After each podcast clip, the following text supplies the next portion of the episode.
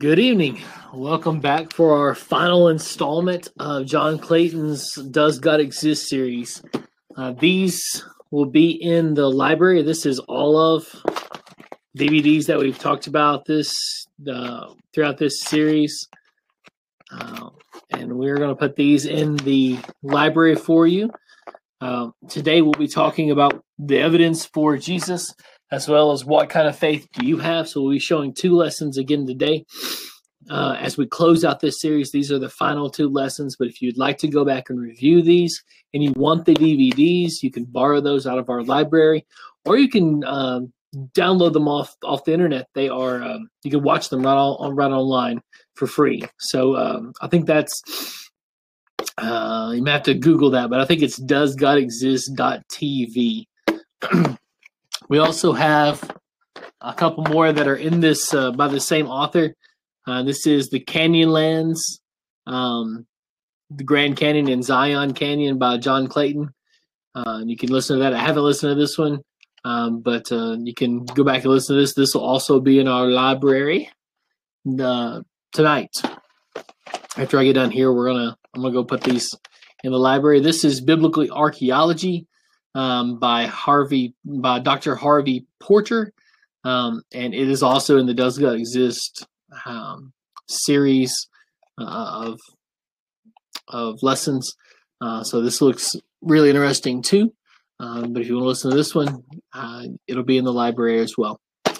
All right, uh, tonight, if you don't already know, we are starting back our normal Wednesday night devotional. It'll just be a devotional. We're not doing classes just yet. Hopefully, those will be coming very soon in the in the near future.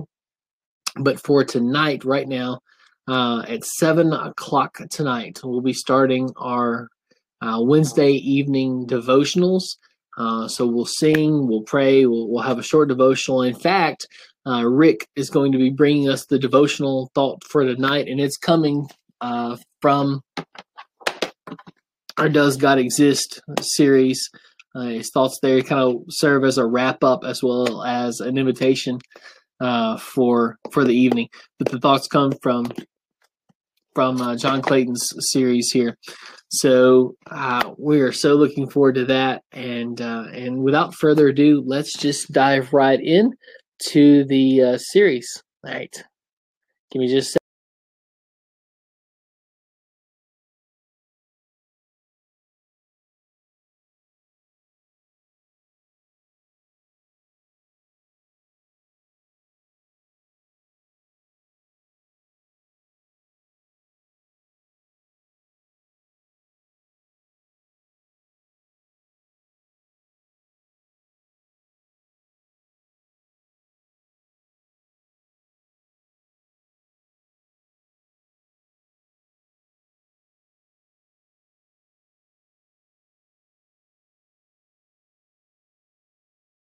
Why do we accept the Bible?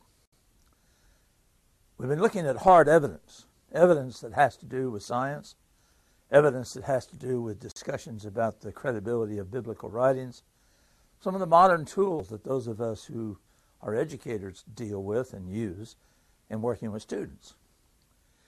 But we really haven't dealt with the person, Jesus Christ. Did Jesus really live? Was he really what the Bible says he was? There are all kinds of approaches to this. The father was an atheist, and he accepted the idea that there was a great teacher, a great ancient person like Socrates or Plato. But he did not believe that it was any more than that. Some even tried to deny the historical Jesus to say, well, there really never was a man named Jesus Christ.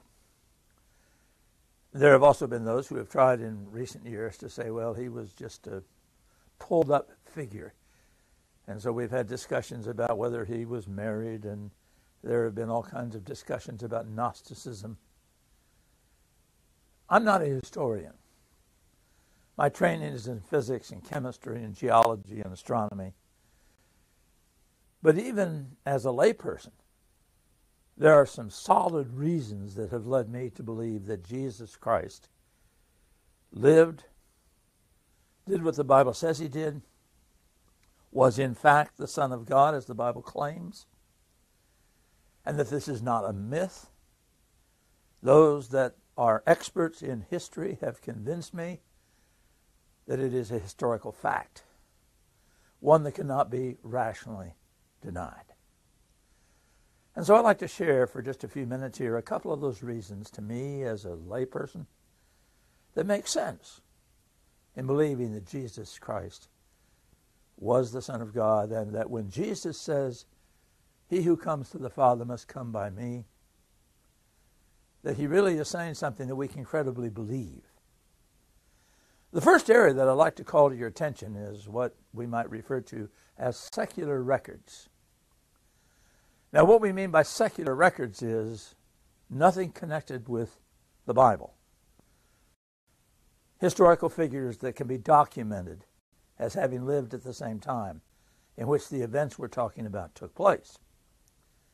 And again, since I'm not a historian, I will pretty much go through this rather quickly and then give you some references of people who are experts in this area and who can help you, if you wish to pursue it, to see just how strong that evidence is.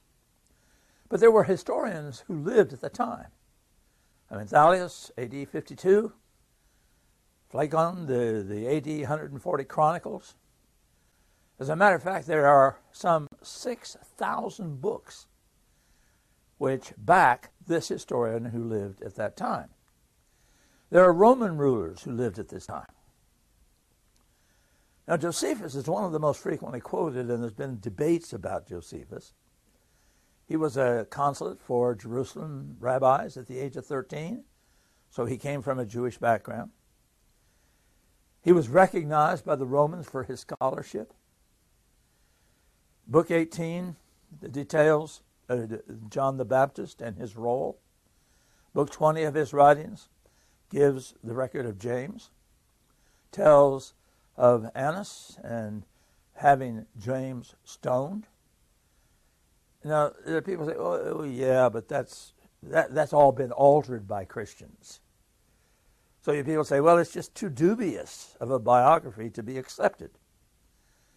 Well, historians have studied this, and there's no question that there were some of the writings of Josephus that were edited, modified by later Christian writers. But there's enough of the original documents and there's enough material concerning other writings of Josephus to believe that he is a credible historical source connected with the Romans. Pliny the Younger gives data on Christians, and this was not a believer, this was not a supporter of Christianity, this was someone who was hostile to the Christian message. Cornelius Tacitus, who was a friend of Pliny, tells all kinds of additional information. You have all these lists of people here from different backgrounds that were Roman rulers and writers of the time. These are secular writers. Now, what I'm trying to do here is to get you to get a, a, a handle on how many of these people there are. And even though I'm not a historian, even though I don't probably know how to pronounce their names even correctly, I can see the numbers. I have read the writings. I have seen just how much documentation there is. There are Jewish rabbis who gave verification that Jesus was alive. They verify Christ. They verify his disciples. And they talk in some cases about even concerns about the claims that Jesus was making. These are Jewish writers. They would not be mentioning this if they didn't have some recognition of the factual nature of it. So, as I say, I'm not a historian, but I want you to notice something. We've listed quite a few sources here. How many secular writers do we have that, that verify that a man named Plato lived? I'm told by historians there are eight. How many historical writers verify that a man named Socrates lived? I'm told by historical writers and people who are trained in this field that there are ten. But there are over a thousand separate writers that verify that Jesus Christ not only lived, but that he did the things that the Bible says he did. You know, I, I don't think I've ever met a, a, a skeptic or an atheist who would deny that Plato lived. I don't think I've ever met one that would deny that Socrates lived. And yet we find people denying that Jesus Christ lived. And this is why I say I'm not trained as a historian, but I am a logical thinking person, I believe, and I can recognize the fact that when I have a thousand secular writers recording this, that I can rationally believe it. There are church writers who also verify the credibility of Christ. Now, the reason that I have sort of separated this is because skeptics say, well, yeah, but they've got a vested interest. Well, that's probably true, except for the fact that these writers give details that are verified by non Christian writers. And in some cases, they had everything to lose by verifying that they were Christians and that they followed Jesus Christ. Justin Martyr has a reference to the acts recorded under Pontius Pilate. He refers to Psalms 22 and verse 16 about casting lots for the garments of Jesus. He had been a follower of Plato earlier in his life, but he records the census at the time of Jesus' birth. And he records having had seen the registration of Mary and Joseph. Tertullian, AD 160, quotes the New Testament over 7,000 times, 3,800 of those coming from the Gospels. Now, now, these are Christian writers, they're people that were associated with the church. But the volume of scholarship connected with what they are able to say is undeniable. And the list goes on and on and on. I mean, as you look down this list that I have in front of you right now, all of those individuals wrote extensively. It's not just an occasional piece or a, a separate writing, it is heavy documentation of writers that say, yeah, this actually happened. And in some cases, they were apologists. In other words, they gave reasons for believing that Jesus lived. So the volume of documentation that verifies that Jesus lived that he did the things that the Bible says he did, that his disciples lived, that they did the things that they said they did, it makes it virtually impossible to deny the reality of the life of Jesus Christ. I'm giving you a list of some sources here. These are people that know far more than I do about the historical verification for Jesus Christ. And if you have not studied these books, I would encourage you to read for yourself what the evidence is. Because I think you'll find that the evidence is extremely, totally, and completely beyond any reasonable denial. So we're talking about verification of the historical Jesus from sources outside the Bible. The evidence is massive. The scholarship is huge.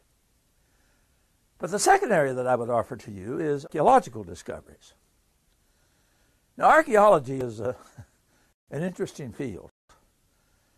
Like anything, very few archaeologists come into a discussion of this sort of material without some bias.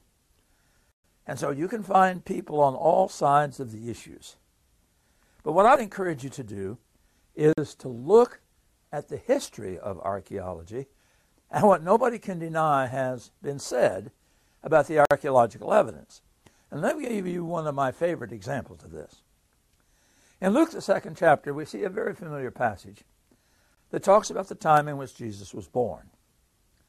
About that time, there was a decree that went out from Caesar Augustus that a census should be taken of the whole empire.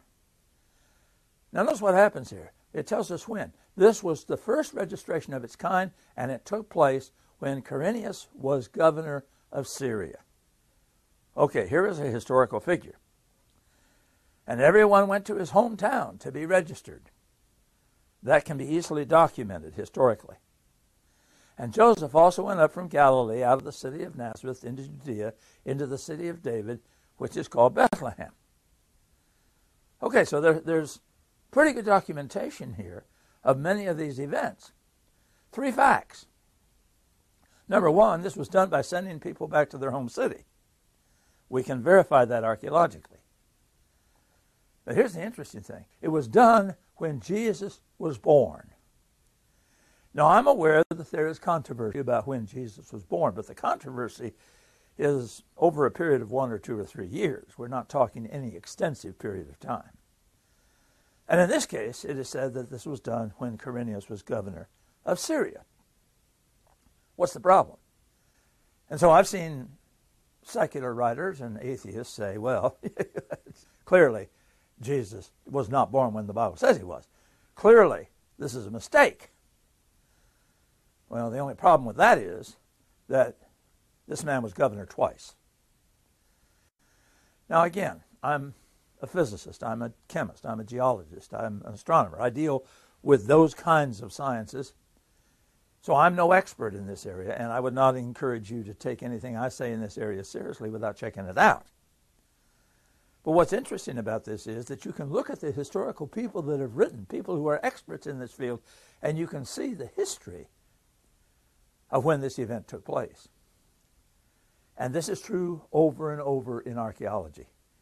There are many cases where archaeologists said, well, a nation like the Hittites never lived. And then later, it was proven they did live. For years, actually for decades, there have been people who say, well, David's a myth. David never lived. All those stories in the Bible are just stuff somebody made up. Well, in the last two years, and we're talking here in the 21st century, there have been some new discoveries that indicate, yeah, this guy did live. And we may have some artistic views that make it look like he was living in some kind of a palatial mansion, which was not the case at all. But the remains of his palace have been apparently found. And more and more exterior evidence has been discovered on a virtual daily basis. And probably in five years, we're going to have to update this video and say, okay, here's the new evidence. But again, I would encourage you to read the scholars who are writing on this. Discussions that try to denigrate the Bible by saying there's no archaeological support for these things that have happened are dated. And things are found that do verify the Bible. Not too many years ago, there was a discovery of a house that had a label in it, a way of determining who the house belonged to, and it was Simon the tanner. And we're reminded of Acts the 10th chapter and the 6th verse, in which this house is referenced. So there is archaeological evidence that tells us that what the biblical record says about Jesus Christ is true. So when the atheist says, well, you got the wrong date, the fact of the matter is that that's not the case. The third I'd like to call to your attention that supports my belief that Jesus Christ did live, that he was the Son of God, and he was exactly the Bible says he was, is prophecy and fulfillment. And here we get into more of a theological area. But I'd like to call your attention to a couple of things. You can verify the dates of the Old Testament prophecies. That's not a point of debate. Carbon 14 dating has given us some excellent dates for things like the Dead Sea Scrolls that back up much of the dating situations about the early writings concerning the coming of Jesus. A couple of these are that he would come when the temple was still standing and you can see the references. And look them up, see for yourself. It says that he would come in the last days, and the context tells us it was the last days of the Roman Empire. And we know again that that was the case. It was said that he would come when Judah was a ruling tribe. And if you know Old Testament history, you know the credibility of that statement. His genetic background was given, his genealogy was given, that he would come from Abraham and Isaac and David that all of these would be of the tribe of Judah. And specific events happened 400 years after they were prophesied. So there's like 400 years between the passages that we have talked about in Malachi and Isaiah and when they actually took place. The method by which Jesus would confirm his message was by miracles, and Isaiah talks about that in Isaiah 35, beginning with verse 5. It was prophesied he would come and be rejected by the Jews, by brethren, Psalms and Zechariah, and it would even be prophesied that he would be sold for 30 pieces of silver. You know, I made a reference back in our early presentations when we sort of skimmed the surface of the evidence for the inspiration of the Bible that it's so difficult to write something that will make sense in the future. And the example I gave was a term paper I wrote in high school, in which I wrote about the, the jock in our graduating class. And if you remember, I told you he, I described him as a very gay individual. Well, that was in the 1950s. 50 years later, the term gay has a different meaning. Imagine writing something that would say, okay, this guy who hasn't been born yet will die and he will be sold out by one of his disciples for 30 pieces of silver. And you're going to tell me that's likely to happen? That there's nothing that would suggest to you that the claim is actually true? I think it's important to realize that it's even more specific than that. Because it was prophesied that he would be crucified. And again, these passages are back in Isaiah, in the old, old writings. It was prophesied that he would be scourged. If you haven't read Isaiah and looked at these passages, please do so. It was prophesied that his clothing would be gambled for. I mean, these are not normal situations. These are abnormal events in his life prophesied like 400 years before the event takes place or more. And here's one that's particularly interesting. His birthplace was said to be Bethlehem Ephratah. That's Micah 5 and verse 2. But did you know there's two Bethlehems? I live in a town called South Bend, Indiana. But I've had a lot of people say, well, I live in South Bend. They said, oh, you live in Oregon. No, no. I know there's a South Bend in Oregon. Oh, well, you live in South Bend, Arkansas. No, I know there's one in Arkansas. the point is, a, a, name like South Bend can be lots of different places. Lots of different rivers have South Bends in them. And lots of ancient cities had the name Bethlehem. So when the prophecy is made in Micah 5 and verse 2, it's not the same Bethlehem that Joshua talks about in Joshua 19 and verse 15. That's a different town in a different place. And yet, in these writings, hundreds and hundreds of years before the event takes place, the correct identification is given. And this is somehow an accident? This is luck? Or is contrived? I think the evidence is that this is, in fact, a prophecy that has been fulfilled by things far beyond what chance or arrangement could possibly suggest. The fourth reason I'd like to suggest to you that Jesus was the Christ, the Son of God, and that he is everything the Bible says he was, is the uniqueness of his teachings.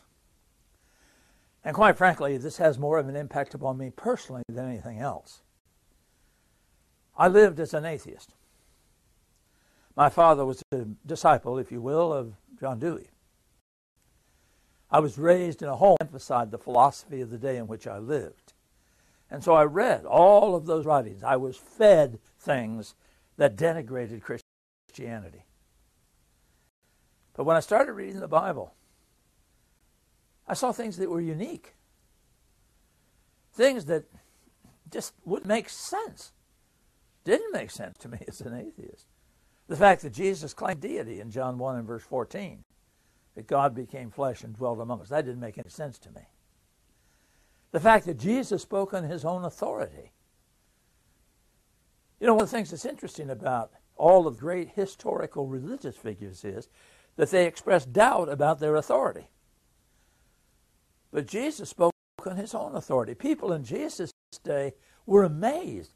Nobody talks like this man talks, said. Even the Romans said that. And his message would be confirmed by miracles. C.S. Lewis gave us a description of this. And I love this description, and I think it's absolutely true. If you haven't seen this, let, let, just look at it for a minute. A man who was merely a man and who said the sort of things Jesus said would not be a great moral teacher. See, that's what my father told me. Well, okay, he had some good moral ideas. Lewis goes on and says he'd either be a lunatic on the level with a man who says he's a poached egg or else he would be a devil of hell. You must make your choice. Either this man was and is the Son of God, or else a madman, or something worse. You can shut him up for a fool. You can spit at him and kill him as a demon, or you can fall at his feet and call him Lord and God. But let us not come with any patronizing nonsense about his great moral teacher. He has not left that option to us. I don't know how I could say it any better. And the fifth reason is that the Christian system works. There's a wonderful book written by Alvin Schmidt, which is called Under the Influence. This book talks about the effect that Christianity has had. And we're talking about what Christianity actually teaches here now. I know there have been things that were horrible in the name of Christianity. We're not talking about the Ku Klux Klan. We're not talking about the abuse. We're not talking about the Crusades. Those things were done in opposition to what Jesus taught. But women's rights, the role of women, the positions of women in life, the importance of caring for the homeless, those needing food, the aged, those needing medical attention, the value of human life, unique to the teachings of Christ. And in our world today, that should be abundantly clear. The importance of caring for children, for raising them in the right way, the importance of education. These are things that have happened because of the teachings of Jesus. The thing that impressed me most about Christianity was its potential for good. Give me a better way to live than loving your enemy, turning the other cheek, not returning evil for evil, making your life a life of giving and of caring for others. There was a famous scientist by the name of Pascal who stated what is sometimes called Pascal's analogy. I love the logic of this. If I believe in Jesus and I'm wrong, what have I lost? If I believe in Jesus and I am right, what have I gained? If I don't believe in Jesus and I am wrong, what have I lost? And if I don't believe in Jesus and I am right, what have I gained? I said in our earlier presentation about the inspiration of the Bible that if someone were somehow convinced me there is no God, if I were motivated in some way to return to my atheism, I would still want to live as a Christian. I saw what happens to you when you follow survival of the fittest as your guide to morality and religious action. And for many, many years now, I have lived what I understand to be the Christian way of life. And once again, in the light of a frail, stumbling, bumbling, feeble, pathetic human being, I can see the beauty of Christ in me. I would not want to return to any other life than the Christian life because I have seen the beauty and the love and the compassion and the joy that comes from being able to live as Jesus called me to live. And every time that I've done something that was in contradiction to that, I've been reminded of how horrible it is to live without Christ in my life. I believe in Jesus Christ because of the evidence. But I also believe in Jesus Christ because of the wisdom of his teaching and how it has changed my life. And what God's Spirit dwelling in me gives me the capacity to do that I could never do on my own.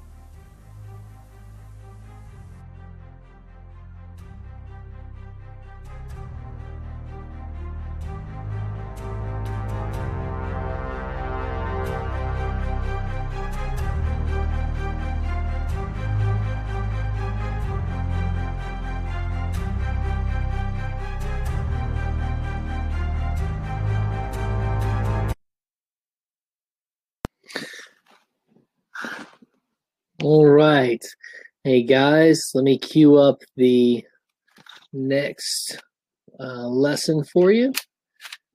It's called What Kind What kind of faith do you have? Forgot its name there for a second. What kind of faith do you have? So that was pretty interesting, wasn't it? Uh, with the historical Jesus. Uh, I love stuff like that, and I hope you do too. But how just how cool would it be to have uh, Joseph and Mary's registration form in your hands. You know, like Justin Martyr had that in his hands. So, so, um, let me get this video queued up for you and we'll watch it. Here you go.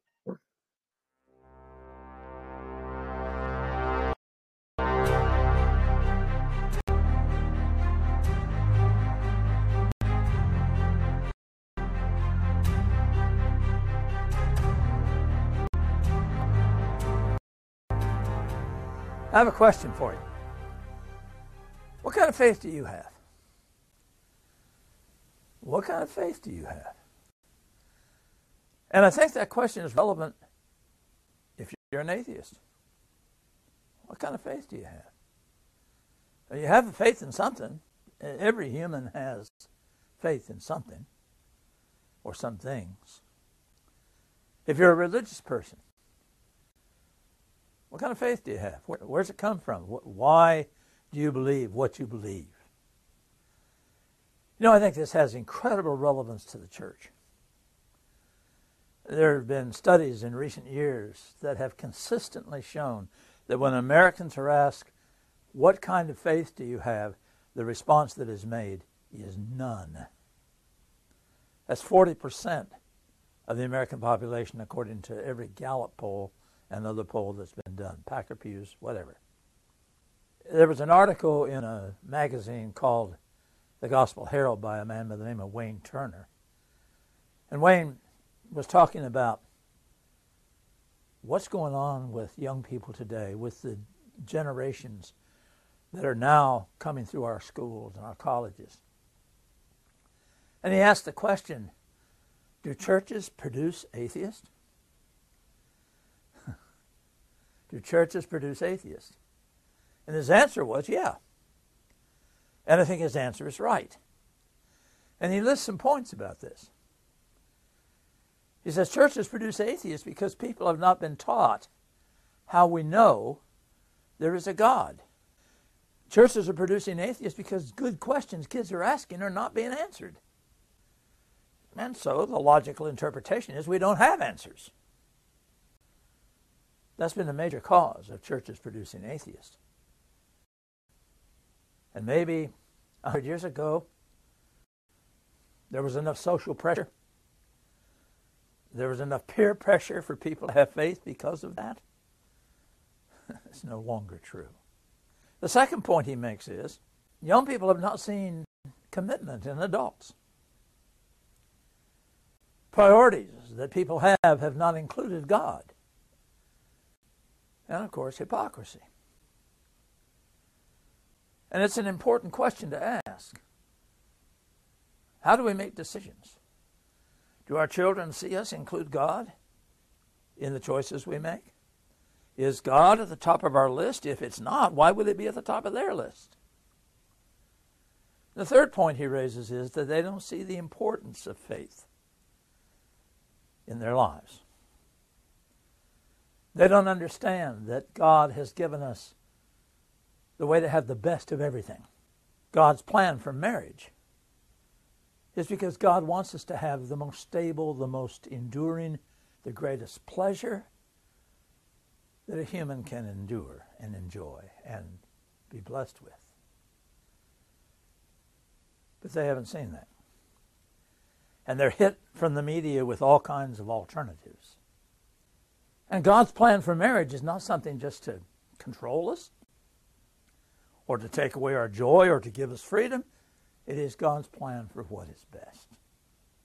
So, why do people have doubts? They haven't been taught that there's a basis for faith. They have not had their questions answered. They have not seen commitment in adults who claim to be Christians. And they have not seen the relevance of faith to their lives, to finding happiness, to, uh, to understanding that relationships and institutions like marriage are there for a reason, to provide the best that God wants for us. But I come back to my initial question. So, so what kind of faith do you have? If you have faith, or what do you have faith in? And let me suggest to you that for a lot of us, our faith is an inherited faith. I do a lot of work in prisons. I do a lot of work with young people and retreats and youth rallies. And in discussions with them, I say to them, Well, do you go to church? Yeah. the body language says a lot. Well, why do you go to church? And the line I hear very frequently is, Well, it's a small price to pay for peace at home. It's a small price to pay for peace at home. So when they're not at home, what happens? when they go to college, what happens? Well, they don't have price to pay at home anymore. So they never darken the door of the church again. When I was at Indiana University, the university used to have a, a deal where they told churches the number of students who identified that church as where their faith was. And in my senior year at Indiana University, the number was in the 600s. But I could count on two hands the number of kids that showed up at any church in the area. Inherited faith. I had an inherited faith because mom and dad were atheists. So my faith was an inherited faith. By the time I was eight years old, I was saying to people, I'm an atheist, I don't believe in God. And here's this eight year old kid. And my father used to laugh and say, That's my boy. I had an inherited faith. And again, I say to you, whether you're religious, whether you're atheist, whatever, is your faith inherited? Or have you just accepted something? You see, acceptance work reality comes around. For me, reality came around. Atheism did not work. I did not find the joy and the peace and the love and all the things I thought being an atheist would bring. So I had to relook at the evidence. The second area that we see is people have blind faith. Faith that is based on emotions. And religious people have relied upon blind faith for a long, long time. What that involves is being stampeded into a response. I'm not a preacher. I'm a school teacher. I'm not a person that can motivate people emotionally. But when I watch the famous preachers on television or in the pulpit, of the churches where I might be attending. The leadership and the people want somebody that can really move people. and you see, the idea is we aren't so concerned about facts, we aren't so concerned about logic, we're not so concerned about practicality. What we're concerned about is do we have somebody who can move people, who can make them emotionally responsive? And so the response is blind. The problem is, once again, reality comes around. Death happens. Enemies succeed. Is that biblical? Oh, listen to David, Psalms 10. Why, O Lord, do you stand so far off? Why do you hide yourself in times of trouble? Blind faith isn't working. Psalms 13, How long, O Lord, will you forget me forever? How, how long will you hide your face from me? How long must I wrestle with my thoughts? And every day I have sorrow in my heart. How long will my enemy triumph on me? Look on me and answer, O Lord, my God. If you're a Christian, you ever, you ever yelled at God? Uh, I have. I have when, when things happened that were just catastrophic. I've yelled at God, just like David. I think God understands. I think God knows how tough life can be. See, I'm suggesting to you that our faith needs to be evidential.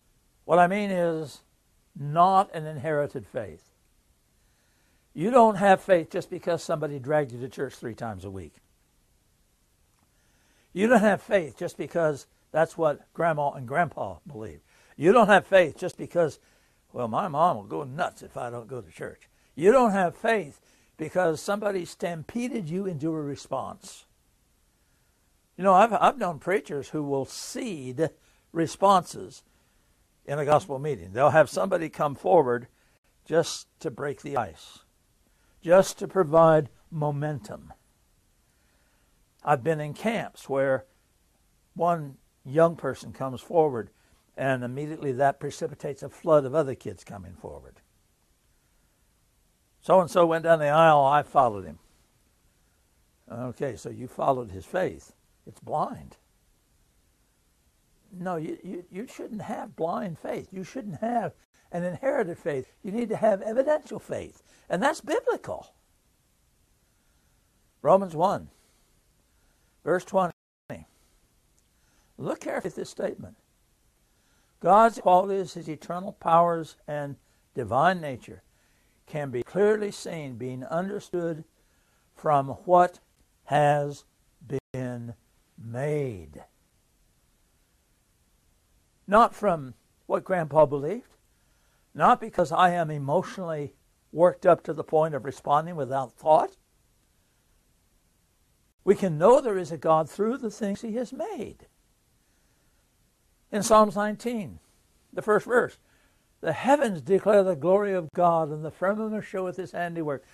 Man, you can go on the web right now, APOD, uh, NASA's site, and every day you can see a new picture in the cosmos, which gives you a picture of the, of the size and the magnitude and the power of the creation in which we live, and thus of the God who created it. The Bible tells us, I will praise you, Lord, for I am fearfully and wonderfully made. Oh, this machine you're looking at, old as it is and decrepit as it is, is an incredible machine. A machine that has lasted now for nearly 80 years without a valve job, without a, uh, without a new transmission. Now, I got to admit, sometimes I need a new transmission, but I am fearfully and wonderfully made. And that is because of the fact that I was created with purpose, with intelligence. We have a area of our work called Dandy Designs. We have a website called Dandy Designs. We have material that is connected in our books with Dandy Designs. And it's just one example after another of design features in the creation which speak eloquently of the fact that we are not a product of chance. The more we study the cosmos, the more we move into the field of quantum mechanics, the more we see in outer space, the more we see the evidence. The psalmist says, I am fearfully and wonderfully made. In 1 Peter, the third chapter, in verse 16, we're told to be ready to give an answer to the hope that is within us. How do we do that? Well, we're first of all told to do it with gentleness and with respect but we do that by telling people why we believe. And it isn't convincing to somebody to say, well, I believe because mom and dad believe. That's not going to help them. It's not going to help people. Well, I got emotionally disturbed and I came down the aisle because I was so in such a state of anxiety. No. What they want to see is evidence. And one of the best examples of that is Acts 17th chapter. Beginning with verse 16, where Paul talks to the philosophers and he talks about all the things they had seen around them that led them to create deities, one of which was the unknown God. And then he describes that God in terms that makes more and more sense to us today. In him we live and move and have our being. The spiritual concept of God that we have discussed repeatedly in this series. In Mark, the ninth chapter, beginning with verse 22 Jesus, but you can do anything. Take pity on us and help us. This is a father who has a child that has a major difficulty physically. I can relate to that father. I have a child with multiple birth defects. And so, just like that father, I have cried out, God, help us.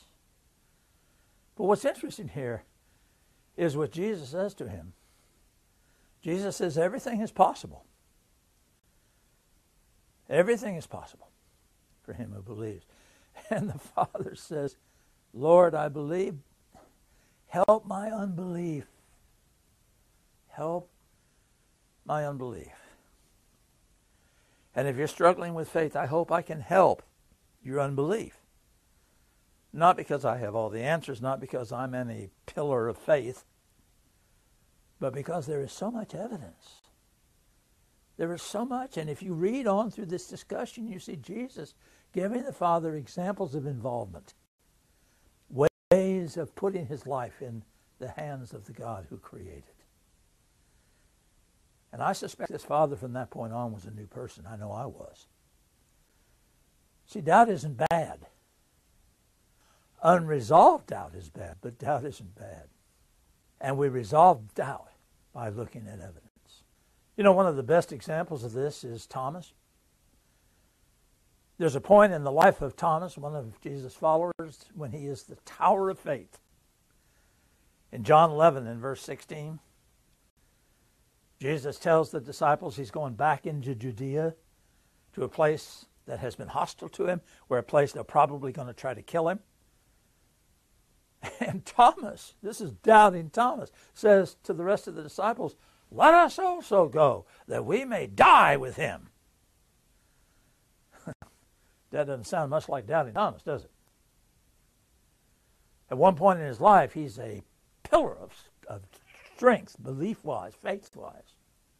But we all know in John the 20th chapter, beginning with verse 24, when, when things are crumbling around him, Thomas is the one who crumbles. And he says, Unless I see the evidence, unless I see the evidence, I just can't believe. So, how does Jesus respond to this? And we talked about this earlier. He doesn't condemn him, he doesn't chastise him, he doesn't put him off, he doesn't put him out. He meets the man's needs. Here, Thomas, put your finger in my hands. Look at the evidence, Thomas. Put your hand into my side. Look at the evidence, Thomas. And believe. And what's interesting is that when Thomas sees this, his response is, My Lord and my God. But what Jesus says is, Blessed are you, Thomas, because you have seen and believed. At least he was willing to deal with the evidence. Many people today just simply will not deal with the evidence. So, blessed are you, Thomas. You, you've looked at the evidence and you've responded. More blessed are those who have not seen and believed. You haven't inherited faith? Okay. If that's enough, great. You were emotionally stampeded to a response? I'm glad somebody had the ability to move you. And if you built on that and have built a solid faith, wonderful. But for many of us, I'm just too weak to do that. I have to have evidence, just like Thomas. And God has never called us to be blind in our faith. In Proverbs, the eighth chapter, which we looked at in the video on wisdom, we see wisdom talking, and wisdom is saying to us, to us feeble minded people, said, Look at this, people, and believe. Read Proverbs 8, especially through the verses 22 through 31, but uh, and also the first couple of verses. What happens when you don't do this? What happens when you don't build your faith? You, you, you can't stop in growing. Well, Romans 1 gives us an example. In Romans 1, beginning with verse 18, we're told the wrath of God is being revealed from heaven against all uh, godlessness and wickedness of men who suppress the truth by their wickedness.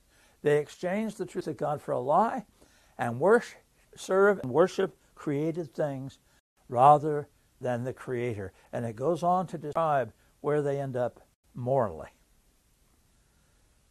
When we quit growing, we start dying. And that's not just true physically or spiritually. We're told to be ready to give an answer the reason of the hope that's within us to every person. 1 Peter 3, verse 15. That includes us. We need to grow. We need to search out the answers. When the Bible talks to us about salvation, it doesn't put us in the realm of inheritance or emotional response. Acts 2 and verse 40, Peter told the people, Save yourselves from this corrupt generation. We don't have to stay immersed in the destructive culture in which we live.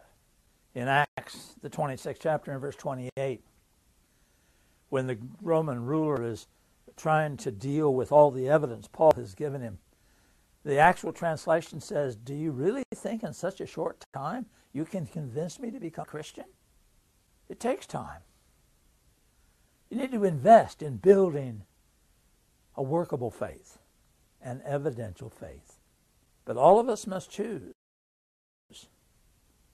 whom we will serve. The old admonition in Joshua 24 and verse 15 still applies to us today. Don't be.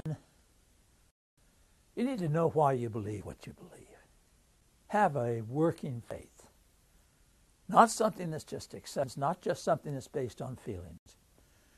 Knowing why you believe what you believe. And understand that God is not a magician, He's not a wizard, He's an engineer. And the evidence around us, as we reviewed in the rational God discussion, enables us to have an intelligent, logical faith based upon your ability to think and reason and wisdom.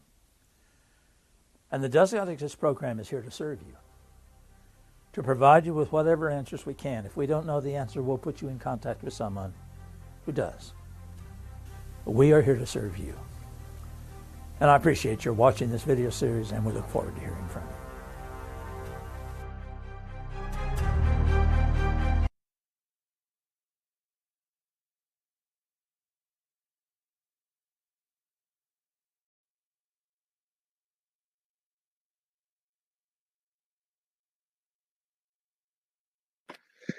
All right.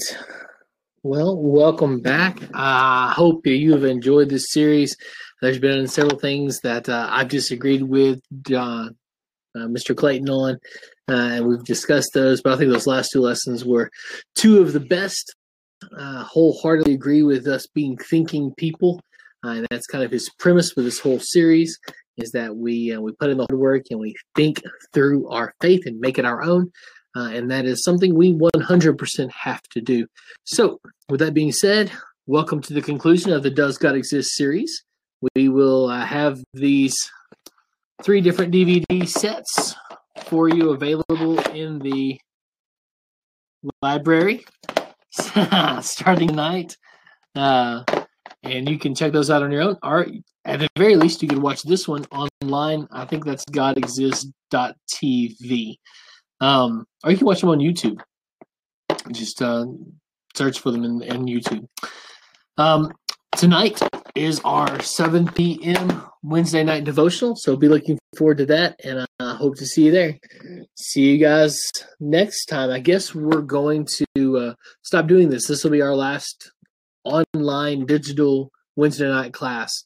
Uh, so um, I will not see you next week here. Hopefully see you in person tonight, and uh, and hopefully we're getting classes again very soon on Wednesday afternoons. All right, see you guys. Have a good one.